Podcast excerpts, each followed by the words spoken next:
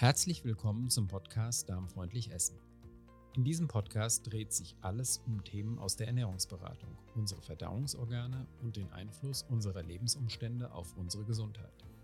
Natürlich beschäftigen wir uns auch mit darmgesunder, genussreicher und saisonaler Ernährung, aber auch mit Unverträglichkeiten und Intoleranzen, typischen Erkrankungen der Stoffwechselorgane und Themen wie Stress, Schlaf oder Bewegung. Unser Ziel ist es, euch wertvolle Hinweise für die Verbesserung eures Wohlbefindens und ein gesünderes Leben zu geben. Wir wünschen euch viel Spaß mit dieser Folge.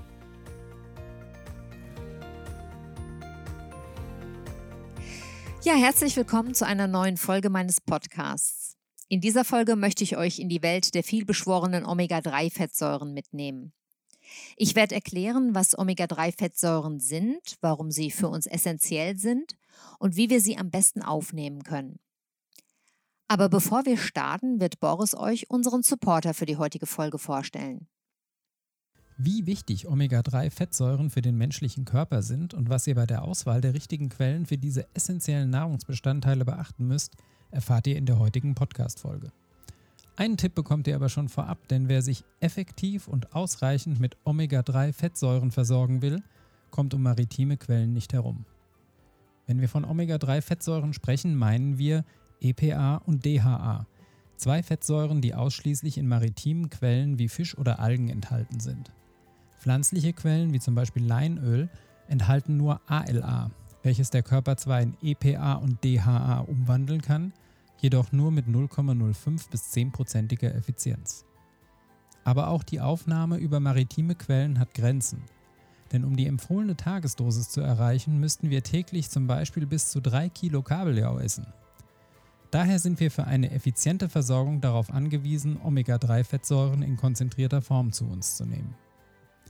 Eine praktische Nahrungsergänzung für den Alltag bieten Norsan Omega-3-Öle, denn diese nutzen hochwertige maritime Quellen für die Versorgung unseres Körpers mit EPA und DHA. Omega-3 Total ist ein gereinigtes natürliches Fischöl aus nachhaltigem Wildfang. Ein Esslöffel versorgt dich mit der nötigen Tagesdosis an Omega-3-Fettsäuren. Und als vegane Alternative bietet Norsan das pflanzliche Algenöl Omega-3 Vegan an. Hier reicht bereits ein Teelöffel, um einen erhöhten Bedarf an Omega-3-Fettsäuren zu decken. Beide Omega-3-Öle nutzen wertvolles biologisches Olivenöl als Träger und Antioxidans.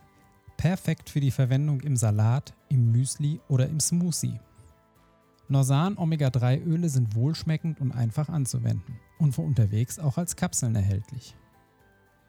Mit dem Gutscheincode EP961 erhaltet ihr 15% Rabatt für eure Bestellung auf www.norsan.de. Wir bedanken uns bei Norsan für die Unterstützung unseres Podcasts.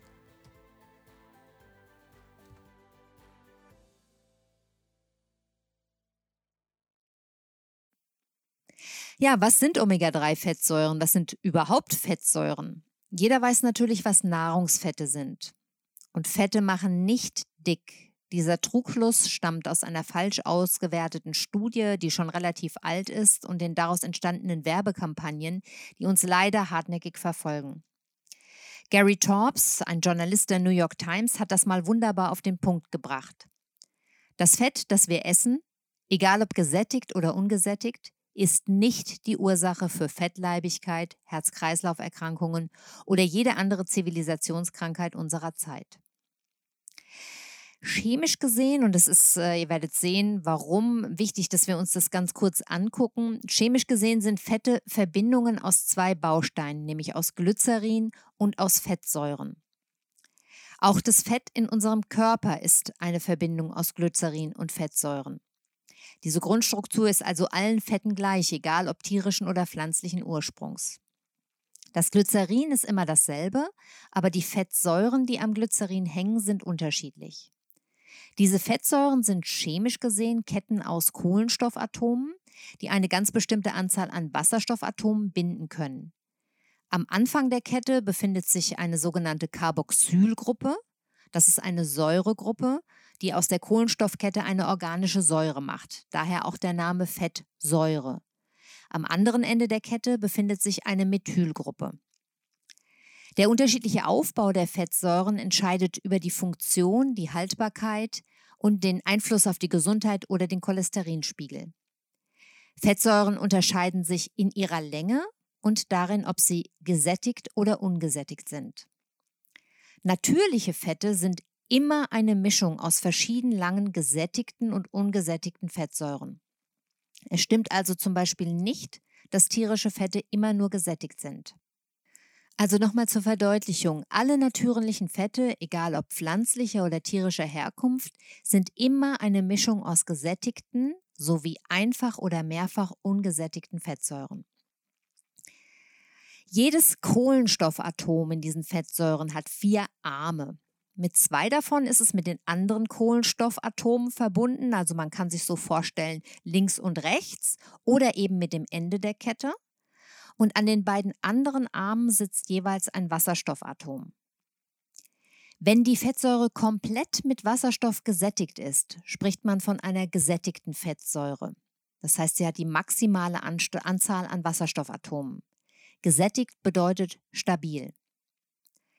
Bei einfach ungesättigten Fettsäuren ist es so, dass zwischen zwei Kohlenstoffatomen statt einer einfach eine Doppelbindung besteht und dafür müssen sie jeweils ein Wasserstoffatom loslassen. Die Fettsäure ist also nicht mehr vollständig mit Wasserstoffatomen gesättigt und heißt daher ungesättigte Fettsäure. Mehrfach ungesättigte Fettsäuren haben mehrere solcher Doppelbindungen, was das Fett instabiler macht, es ist anfälliger für Oxidation und reaktionsfreudiger. Ich will im Folgenden mal so ein bisschen vergleichen, was gesättigte und ungesättigte Fettsäuren unterscheidet. Und dabei gehe ich jetzt ähm, nicht explizit im Unterschied auf einfache und mehrfach ungesättigte Fettsäuren ein, sondern ich äh, nehme die ungesättigten Fettsäuren praktisch in eine Gruppe und unterscheide nur zwischen gesättigten und ungesättigten Fettsäuren. Erstmal nochmal zur Definition. Eine gesättigte Fettsäure hat also nur Einfachbindungen zwischen den Kohlenstoffatomen und sie sind chemisch gesehen gesättigt und daher stabil. Einfach und mehrfach ungesättigte Fettsäuren haben an einer oder mehreren Stellen, man, bis zu sechs Stellen sind das, sogenannte Doppelbindungen zwischen den Kohlenstoffatomen und an denen sind sie besonders reaktionsfreudig. Je nachdem, wo sich diese Doppelbindung befindet, bezeichnet man sie als Omega-3 oder Omega-6-Fettsäure. Je mehr Doppelbindungen, desto beweglicher und re reaktionsfreudiger ist die Fettsäure. Gesättigte Fettsäuren sind in ihrem Aussehen fest, einfach und mehrfach ungesättigte Fettsäuren sind weich oder flüssig. Gesättigte Fettsäuren sind hitzeunempfindlicher, da sind hohe Temperaturen möglich, weil hohe Temperaturen ihre chemische Struktur nicht verändern.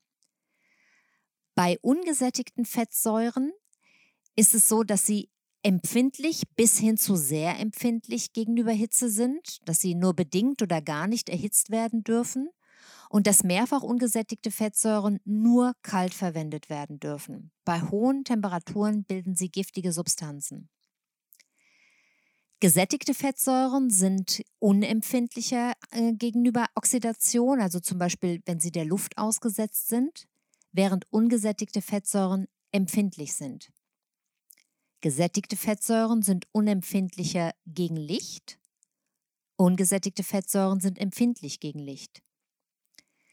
Gesättigte Fettsäuren sind relativ stabil und gut haltbar, während ungesättigte Fettsäuren eher kurz haltbar sind und auch rasch verbraucht werden sollten. Gesättigte Fettsäuren kann man dunkel, gegebenenfalls auch kühl lagern. Ungesättigte Fettsäuren sollte man kühl und dunkel lagern. Mehrfach gesättigte Fettsäuren wie Leinöl, Hanföl, Leindotteröl sollte man gegebenenfalls sogar im Kühlschrank aufbewahren. Was die Verfügbarkeit angeht, ist es so, dass gesättigte Fettsäuren vom Körper in relativ großer Menge selber hergestellt werden können während ungesättigte Fettsäuren zum, Teil essentiell sind, das heißt der Körper kann sie nicht selber herstellen. Gesättigte Fettsäuren erfüllen im Körper wichtige Funktionen.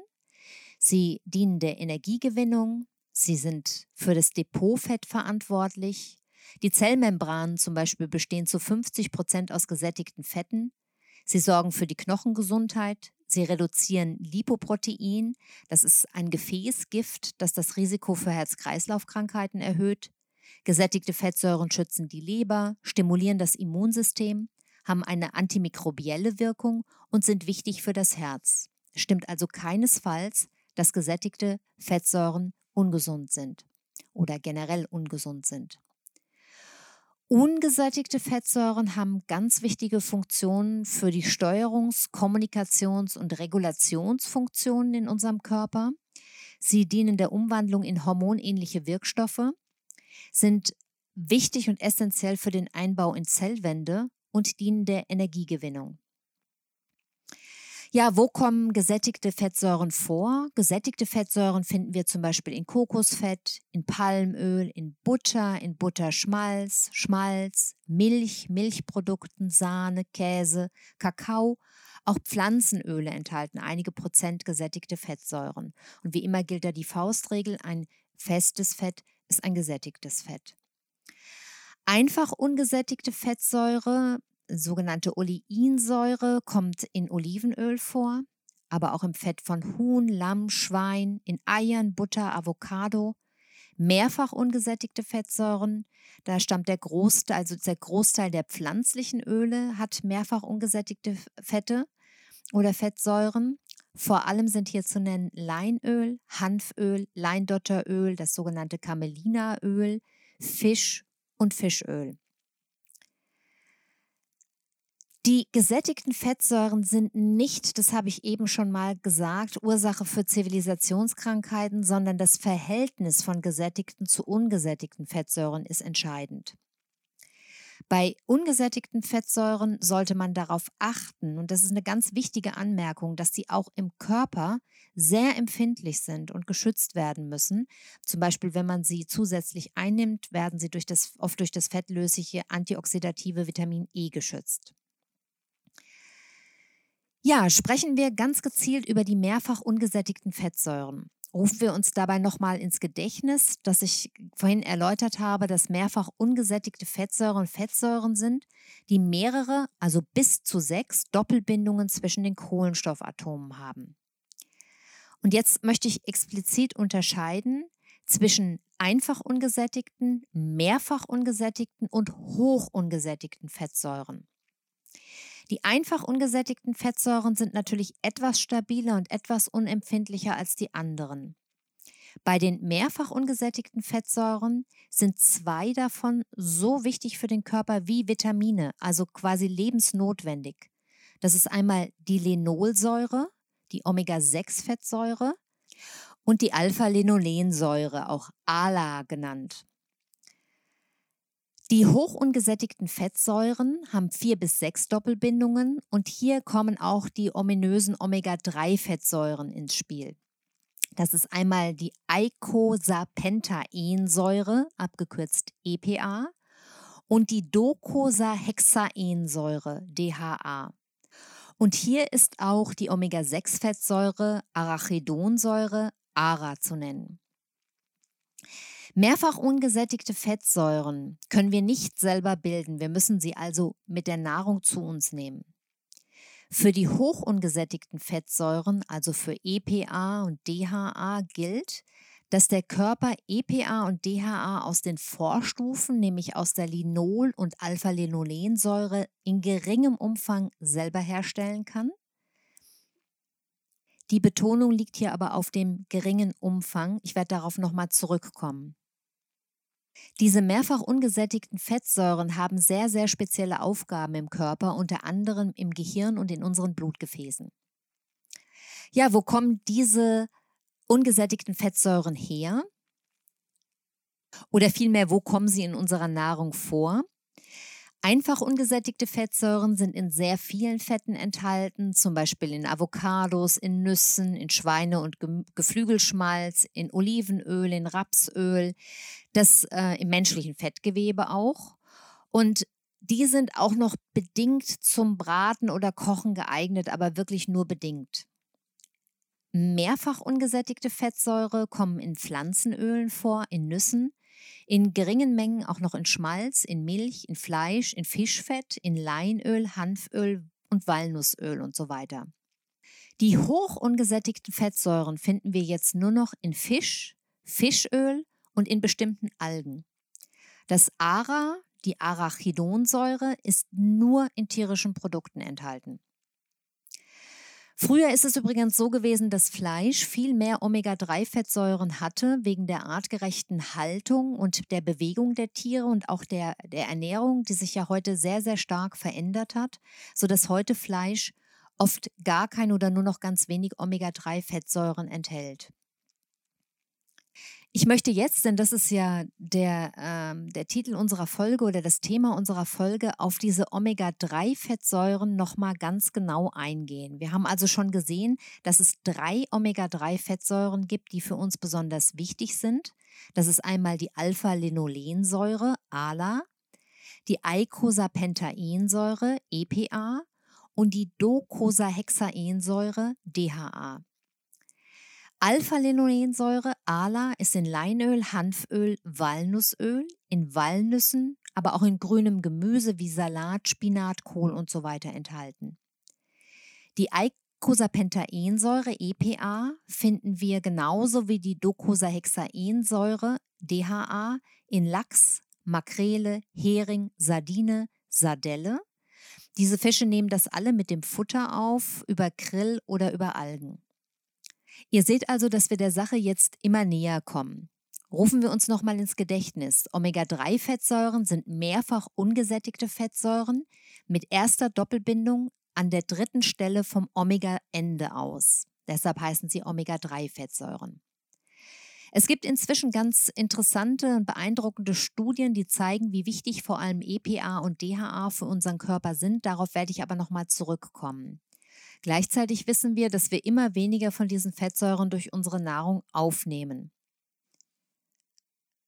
Man vermutet zum Beispiel, dass wir das große Wachstum unseres Gehirns der erhöhten Aufga Aufnahme von Omega-3 im Verlauf der Evolution zu verdanken haben.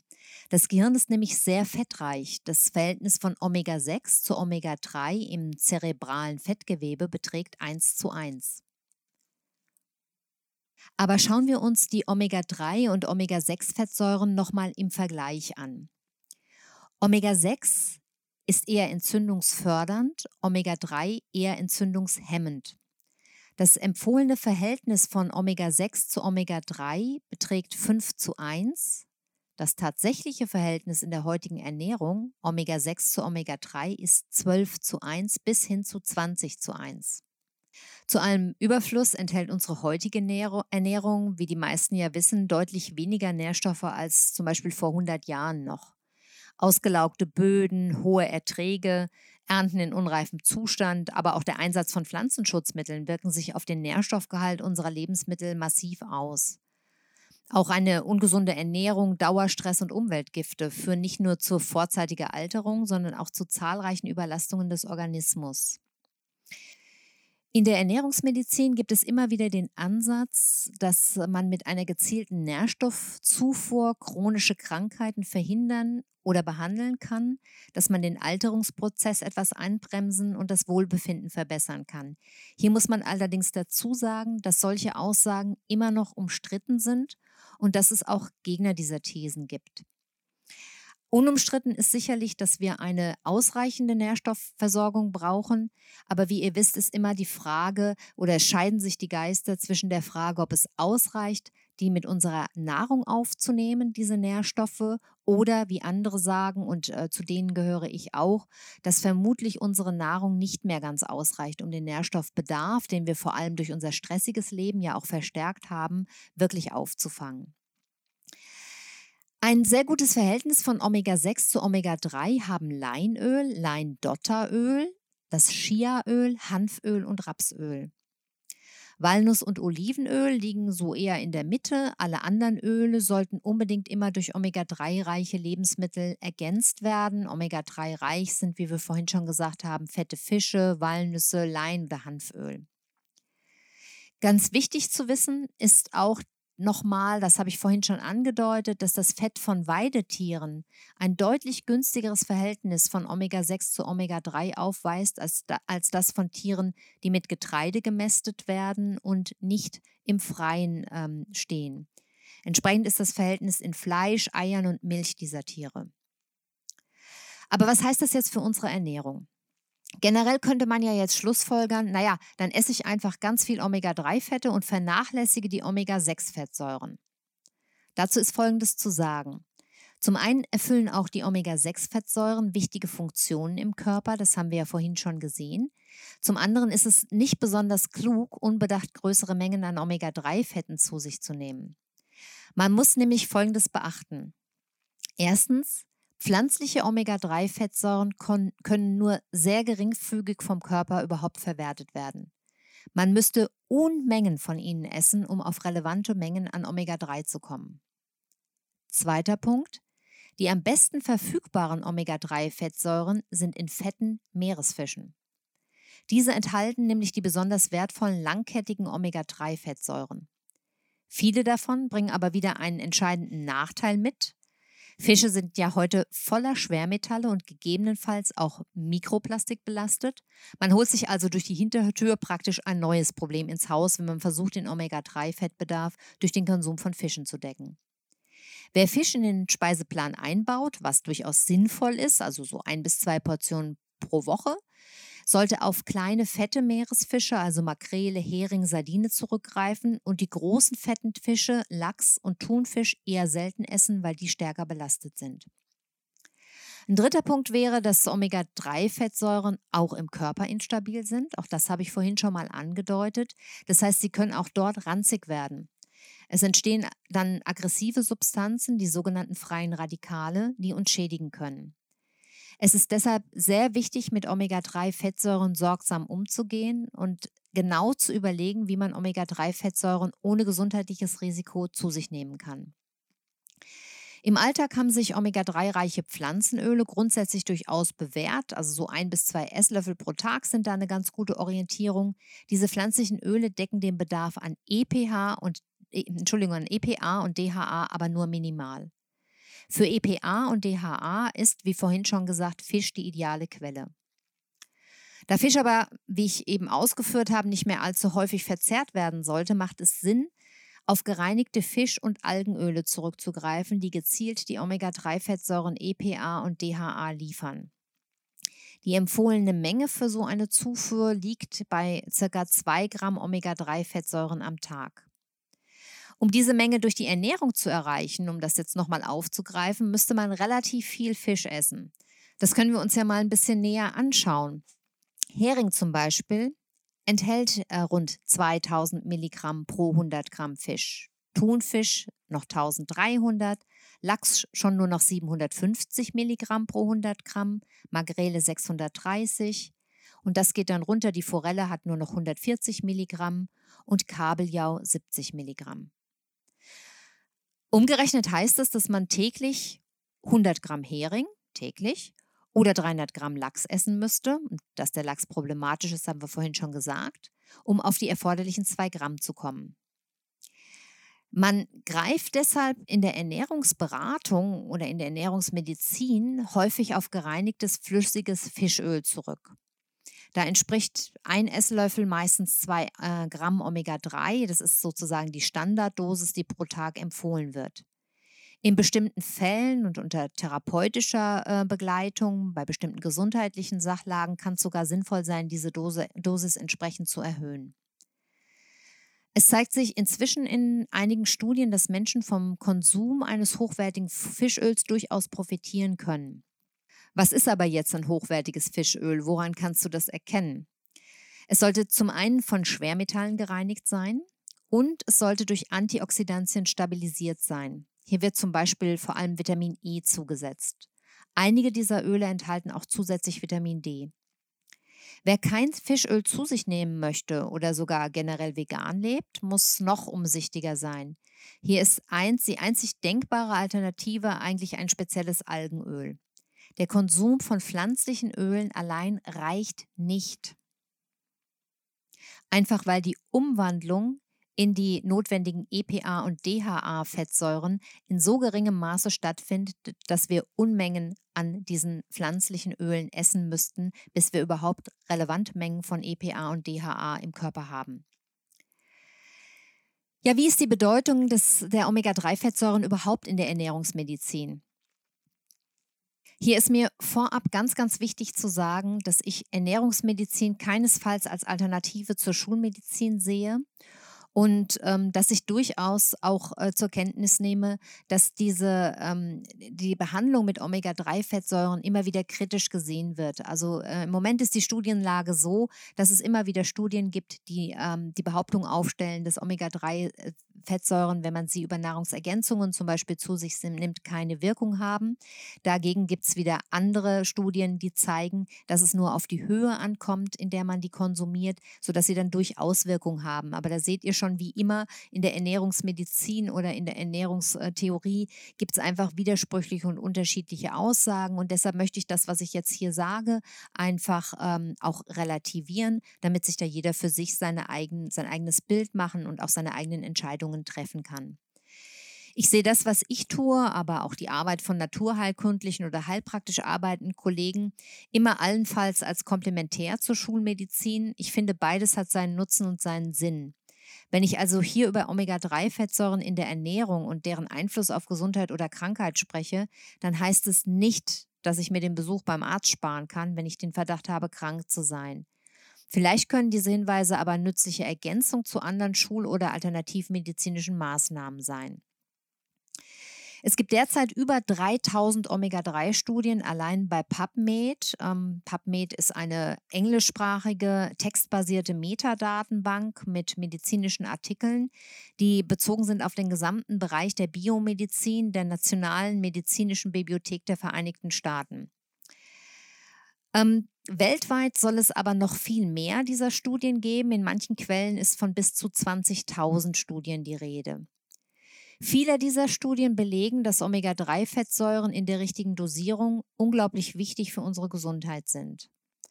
Sie sind nicht nur wichtig zur Prävention, auch viele Krankheiten können offenbar durch den Konsum von Omega-3-Fettsäuren günstig beeinflusst werden.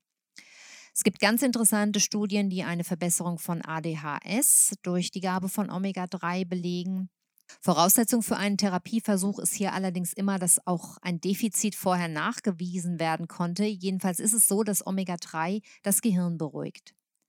Deshalb macht man auch bei Demenz äh, positive Erfahrungen oder gibt es positive Studienergebnisse mit Omega-3-Fettsäuren, sowohl bei der Prävention als auch bei der Behandlung. Es gibt Studien, die belegen, dass Omega-3-Fettsäuren blutdrucksenkend wirken und dass sie einen positiven Einfluss auf koronare Herzkrankheiten haben. Sportler profitieren offenbar von der Zufuhr an Omega-3-Fettsäuren, weil diese Entzündungen reduzieren, Muskelkater verhindern können und die Durchblutung fördern. Omega-3-Fettsäuren wirken sich aber auch positiv bei Hautkrankheiten aus zum Beispiel bei Neurodermitis oder Psoriasis kann man deutliche Verbesserungen feststellen, selbst wenn andere Maßnahmen nicht helfen. Wichtig ist dabei aber, dass man sehr lange durchhalten muss. Also ich, ich kenne das aus der Ernährungsberatung, dass Klienten oft erwarten, dass ähm, eine Verbesserung sich schon nach einem Monat oder zwei, drei Wochen einstellt und oft ist das einfach länger erforderlich, dass man da durchhält. Omega-3-Fettsäuren sind ähm, übrigens auch in der Krebsprävention als auch in der Behandlung von Bedeutung, beziehungsweise gibt es da interessante Studien. Sie verbessern zum Beispiel die Verträglichkeit und Wirkung von Chemotherapien. Und bei Krebspatienten kann man oft eine sehr schlechte Versorgung mit Omega-3 feststellen. Diese Aussagen, ich möchte es aber bitte nochmal wiederholen, immer alle relativ sehen, wenn ich sie hier mache. Das sind die Studien, die eben diese positiven Effekte belegen. Und ihr werdet, wenn ihr googelt, auch Studien finden, die diese äh, Studienergebnisse wiederum in Frage stellen.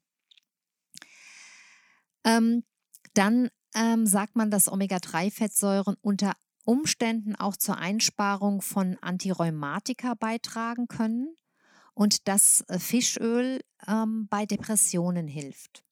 Omega-3-Fettsäuren verzögern eventuell auch Altersprozesse. Die beste Omega-3-Versorgung korreliert mit einer signifikant geringeren Telomerverkürzung.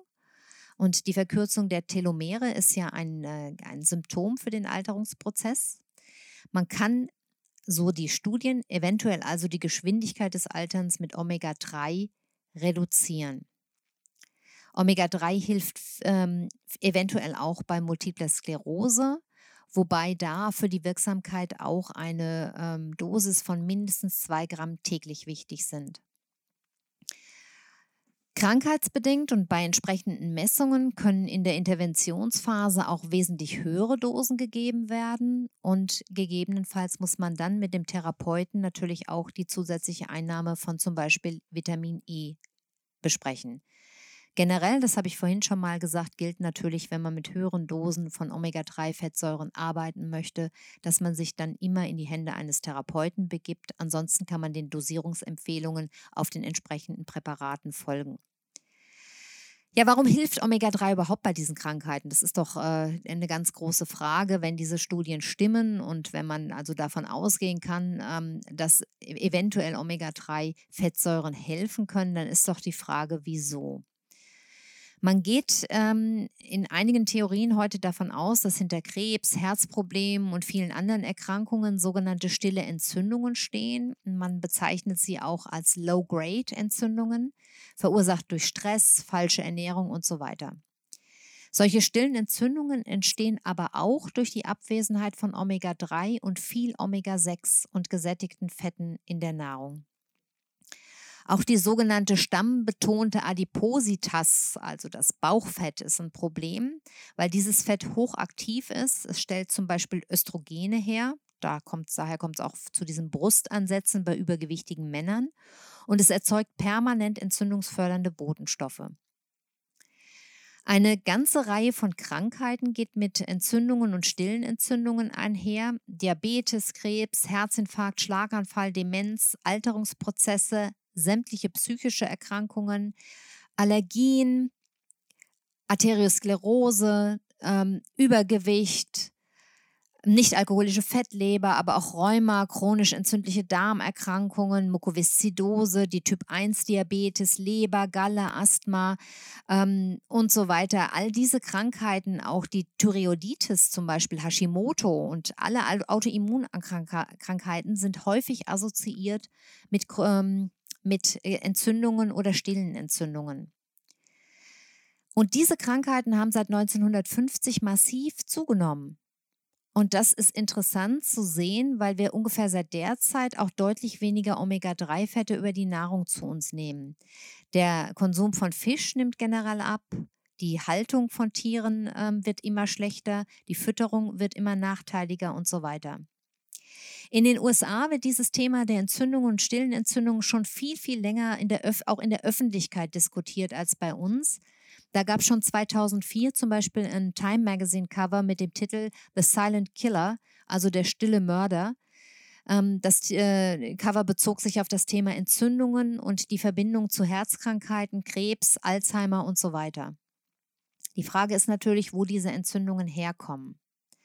Eine Antwort wäre, dass möglicherweise unsere schlechte Ernährung eine Rolle spielt. Das heißt, dass wir viele gesättigte Fettsäuren und Transfettsäuren zu uns nehmen. Aber auch das eigene Körperfett, also dieses stammbetonte Bauchfett, spielt eine ganz große Rolle. Das Fettgewebe ist die größte Drüse im Körper und ist sehr aktiv. Wenn jemand übergewichtig ist, hat er im Fettgewebe ständig diese Entzündungsreaktionen. Wer sich unsicher ist, wie der persönliche Bedarf an Omega-3-Fettsäuren ist, der sollte unbedingt eine individuelle Fettsäureanalyse machen. Das ist ein, einfacher, ein einfaches Testset. Das kann man bei der Ernährungsberatung bekommen. Man kann das aber auch selbst bestellen im Internet, wobei ich ja immer dazu neige, sowas lieber über eine ähm, therapeutische Praxis zu machen, weil man hier dann auch die Beratung hat. Und dabei wird dann Blut über die Fingerbeere entnommen und das wird in einem Labor analysiert. Man kann dann das Omega-6 zu Omega-3-Verhältnis feststellen, aber auch einen sogenannten Omega-3-Index erstellen, den Anteil an Transfettsäuren ermitteln und man hat dann auch so ein ähm, Profil über verschiedene Fettsäuren, die im äh, Blut vorhanden sind. Das Ziel ist natürlich immer, dass man das Verhältnis von Omega-6 zu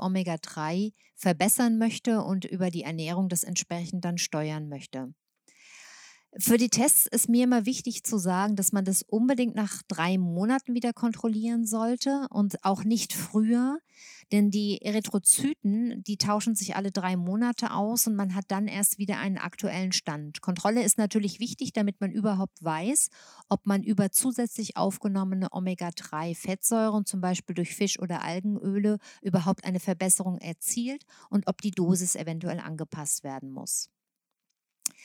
Ja, ohnehin für mich immer die Frage, wie setzt man das alles im Alltag um?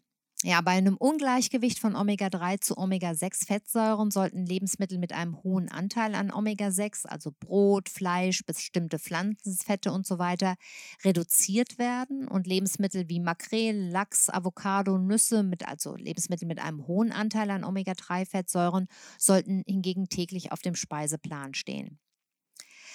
Die gezielte Zufuhr eines geeigneten Fischöls in die tägliche Ernährung kann integriert werden. Omega-6 sollte natürlich auf keinen Fall komplett weggelassen werden, aber eben reduziert werden. Viel Omega-6 ist, wie ich vorhin schon gesagt habe, in äh, Brot, Fleisch, Pflanzenfetten, aber auch in fettem Fleisch generell und fetter Wurst. Ja, auch in Sonnenblumenöl, Distelöl, in Streichfetten, in industriell hergestellten Lebensmitteln und auch Kerne, Körner und Nüsse haben sehr viel Omega-6. Und dadurch ist es so, dass wir Omega-6 ohnehin praktisch automatisch über unsere Ernährung ausreichend aufnehmen. Wenn die Omega-6-Fettsäuren allerdings so schlecht wären, dann gibt es sie evolutionär nicht. Sie haben, das haben wir vorhin schon gesehen, ganz wichtige Funktionen, triggern unter anderem das Immunsystem, machen es auch fit für Kampf und Verletzung. Interessanter ist es gezielt, diese Omega-3-Fettsäuren eben in die Ernährung einzubauen. Leinöl, Leindotteröl, Hanföl, Walnussöl, Chiaöl, die habe ich alle schon mehrfach genannt. Ein bis zweimal pro Woche, wie vorhin gesagt, fetten Meerfisch Fisch zu essen und dann eben bei Bedarf, wenn man das Gefühl hat, dass man weiteren Omega-3-Bedarf hat, kann man eben über die Einnahme von Fisch- oder Algenöl nachdenken. Was ich sehr interessant finde, ist, dass sich in Studien zeigt, dass sich EPA und DHA grundsätzlich positiv bei vielen Krankheiten auswirken, dass der Fischkonsum selbst unter anderem wegen dieser Belastung mit äh, Schwermetallen und äh, Mikroplastik, sich eigentlich eher negativ auswirkt. Es gibt zum Beispiel eine Studie dazu in Bezug auf, auf Hautkrebs. Schwangere und Stillende sollten unbedingt Omega-3-Fettsäuren zu sich nehmen. Vor allem DHA ist hier sehr wichtig. Und bei Entzündungen ist es wichtig, dass das EPA-DHA-Verhältnis größer als 1,5 ist, dass also mehr EPA als DHA aufgenommen wird. Auch die Therapiedauer ist wichtig, das habe ich vorhin auch schon mal angedeutet. Sie muss auf jeden Fall länger als 14 Wochen sein, bevor man überhaupt Aussagen über deren Nutzen machen kann. Vorsichtig sollte man wie immer mit Drogerieprodukten sein oder sehr günstigen Produkten. Ein hochwertiges Fisch- oder Algenöl hat seinen Preis, einfach weil es in der Herstellung sehr, sehr aufwendig ist. Und ähm, wenn man hier Geld an der falschen Stelle spart, ist das sicherlich nicht sehr sinnvoll für die Gesundheit. Zum Unterschied zwischen Fisch- und Algenöl ist vielleicht noch zu sagen, dass Fischöl mehr EPA als DHA. Entschuldigung, dass Fischöl mehr EPA als DHA hat was zum Beispiel bei der Drosselung von Entzündungsprozessen eben sehr wichtig ist. Ähm, zwar ist auch DHA entzündungssenkend, aber EPA eben ein bisschen mehr. Und das Algenöl hat eher mehr DHA als EPA, was zum Beispiel in der Schwangerschaft und bei Demenz vorteilhaft ist. Im Moment ist die Verwendung von Fischöl ethisch und ökologisch noch einigermaßen vertretbar. Wobei da natürlich wichtig ist, dass Fische vor allem aus Wildfang verwendet, nicht nur vor allem, sondern dass Fische aus Wildfang werden, verwendet werden, weil die Fütterung von Zuchtfischen einfach zu schlecht ist. Da könnte man dann wieder die wertvollen Fettsäuren nicht gewinnen. Und langfristig wird es sicherlich so sein, dass ähm, diese Algenöle immer mehr an Bedeutung gewinnen werden. Hier ist es aber auch wichtig zu wissen, auf einen sehr, sehr guten Anbieter zurückzugreifen, denn Algen, nicht alle Algen enthalten diese Omega-3-Fettsäuren, sondern es ist nur eine ganz bestimmte Alge, die eben dieses, ähm, diese Omega-3-Fettsäuren liefert. Und zwar ist das eine Mikroalge mit dem Namen Schizochytrium. Und auch da ist es natürlich wichtig, dass das Öl selbst wieder vor Oxidation geschützt wird, dass also ein Antioxidationsmittel ähm, enthalten ist, das das Öl stabilisiert. Bei der Wahl eines Fischölproduktes ist es noch wichtig, dass wirklich auch ganze Fische verarbeitet werden und nicht nur Fischreste. Ähm, dieses Öl also ein Primärprodukt ist und kein Abfallprodukt und dass es absolut ähm, kontrolliert und frei von Schadstoffen ist. Gute Fisch- oder Algenöle sind sehr wohlschmeckend und häufig werden sie so ein bisschen mit Zitronengeschmack angereichert, sodass man das dann auch prima ähm, nicht nur pur essen kann, sondern zum Beispiel in einen Salat geben kann oder ähm, ich habe das auch schon im Müsli gegessen. Ähm, denn wenn es diesen zitronigen Geschmack hat, dann geht der Fischgeschmack ähm, so gut wie unter und man kann das wirklich ideal auch ähm, ins Essen geben. Natürlich nicht in eine heiße Mahlzeit, sondern in eine kalte Mahlzeit, aber da lässt es sich ganz gut anreichern Räuchern. Und bei uns ist es zum Beispiel so, wenn wir einen Salat machen, dann kommt da grundsätzlich ein Löffel Fisch- oder Algenöl mit rein. Und da ich weiß, dass bei mir in, ähm, wenn ich äh, Vorträge halte oder auch wenn ich Klienten berate, häufig nochmal die Rückfrage zum Leinöl kommt, bei dem wir ja gelernt haben, dass das wirklich sehr, sehr gesund ist. Ähm, dass aber viele Leute immer wieder fragen, warum reicht denn das Leinöl nicht aus? Das habe ich ja schon angedeutet, möchte es aber hier vielleicht doch nochmal äh, ein bisschen ausführlicher erklären. Und zwar ist es so, dass Leinöl Alpha-Linolensäure enthält. Das ist also die Fettsäure, die hauptsächlich in Leinöl enthalten ist. Mehr als 50 Prozent der Fettsäuren im Leinöl bestehen aus dieser pflanzlichen Omega-3-Fettsäure. Und diese ähm, Alpha-Linolensäure, die kann also umgewandelt werden in EPA und in DHA. Machen wir uns nochmal bewusst, EPA ist die Fettsäure, die eher Entzündungen mindert und DHA die Fettsäure, die mehr für unser Nervensystem wichtig ist. Und dieser Konvertierung, diese Konvertierungseffizienz, die beträgt leider nur 0,5 bis 10 Prozent. Das heißt, wir können in der Regel maximal 10 Prozent der Alpha-Linolensäure aus dem Leinöl in EPA umwandeln und sogar deutlich weniger als 1 Prozent in DHA. Das heißt, das funktioniert nicht. Ich hatte mir irgendwann mal ähm, sogar den Spaß gemacht und habe das mal umgerechnet, wie viel Leinöl man essen müsste, um, um, um auf eine relevante Menge von EPA und DHA zu kommen. Aber das ist wirklich utopisch. Leider finde ich die Berechnung nicht mehr. Ich hätte sie gerne in diese Folge mit reingenommen, aber es kann sich jeder ja mal selber den Spaß machen und das ausrechnen. Die dazu nötigen Daten habe ich ja geliefert. Das heißt, wir können diese EPA A- und DHA-Effekte, die wir aus den Meeresprodukten ähm, haben, nicht allein mit Leinöl erreichen. Trotzdem ist Leinöl aber eine gute Unterstützung. Also die Frage, die dann oft kommt, soll ich den Leinöl dann komplett weglassen? Nein. Es wird jetzt zu weit führen, wenn ich den genauen Mechanismus erkläre, aber es ist durchaus so, dass Leinöl ähm, oder die Säuren, die in die Fettsäuren, die in Leinöl enthalten sind, sehr, sehr sinnvoll ist, sehr, sehr sinnvoll sind, um entzündungsfördernde Prozesse ebenfalls positiv zu beeinflussen. Das heißt, die klare Antwort ist, Leinöl allein reicht nicht, aber eine Kombination aus Algenöl und Leinöl oder Fischöl und Leinöl ist natürlich super. Diese Ausführung jetzt nur noch mal am Schluss, weil es meine Erfahrung ist, dass viele Menschen irritiert sind, wenn man ihnen sagt, ähm, das Leinöl, das du äh, isst, ist äh, nicht ausreichend für die Versorgung mit Omega-3-Fettsäuren und dass dann oft eben die Rückfrage kommt, ähm, ja, nutzt das gar nichts, dann kann ich es ja auch weglassen. Ähm, nein, bitte nicht. Also es ist äh, sehr, sehr sinnvoll nach wie vor, aber die Versorgung mit EPA und DHA erfolgt eben durch diese Meeresprodukte. Ja, dann äh, hoffe ich, dass ich dir so ein bisschen einen Einblick in die Welt der Omega-3-Fette geben konnte, dass du ein bisschen was mitgenommen hast. Ich hoffe auch, dass es nicht allzu kompliziert gewesen ist. Ich habe versucht, diese chemischen Prozesse so ähm, einfach wie möglich zu erklären. Möglicherweise ist dabei auch das ein oder andere zu vereinfacht dargestellt, aber ich glaube, es trifft die wesentlichen Punkte und hat dir so ein bisschen einen Einblick darin gegeben oder dafür gegeben, warum diese Omega-3-Fettsäuren für uns wichtig sind und vor allem, wie du sie dann auch aufnehmen und in deine Ernährung einbauen kannst. Und jetzt ist natürlich je nachdem, wie es dir gesundheitlich geht und ähm, was du für Effekte erzielen möchtest, für dich wichtig, dass du dich äh, mit dem Thema vielleicht nochmal weiter beschäftigst oder dich entsprechend beraten lässt oder dich eben auch einliest. Es gibt ähm, ja viele Webseiten, die sich beschäftigen mit den Omega-3-Fettsäuren und wo du auch nochmal nachlesen kannst. Selbstverständlich kannst du auch mich nochmal kontaktieren, entweder über meine Facebook Facebook-Gruppe, über Instagram oder auch über eine E-Mail-Nachricht und mich fragen, wenn Fragen zu dieser Folge offen geblieben sind. In diesem Sinne wünsche ich dir eine gute Zeit, bleib gesund, viele liebe Grüße, deine Carla.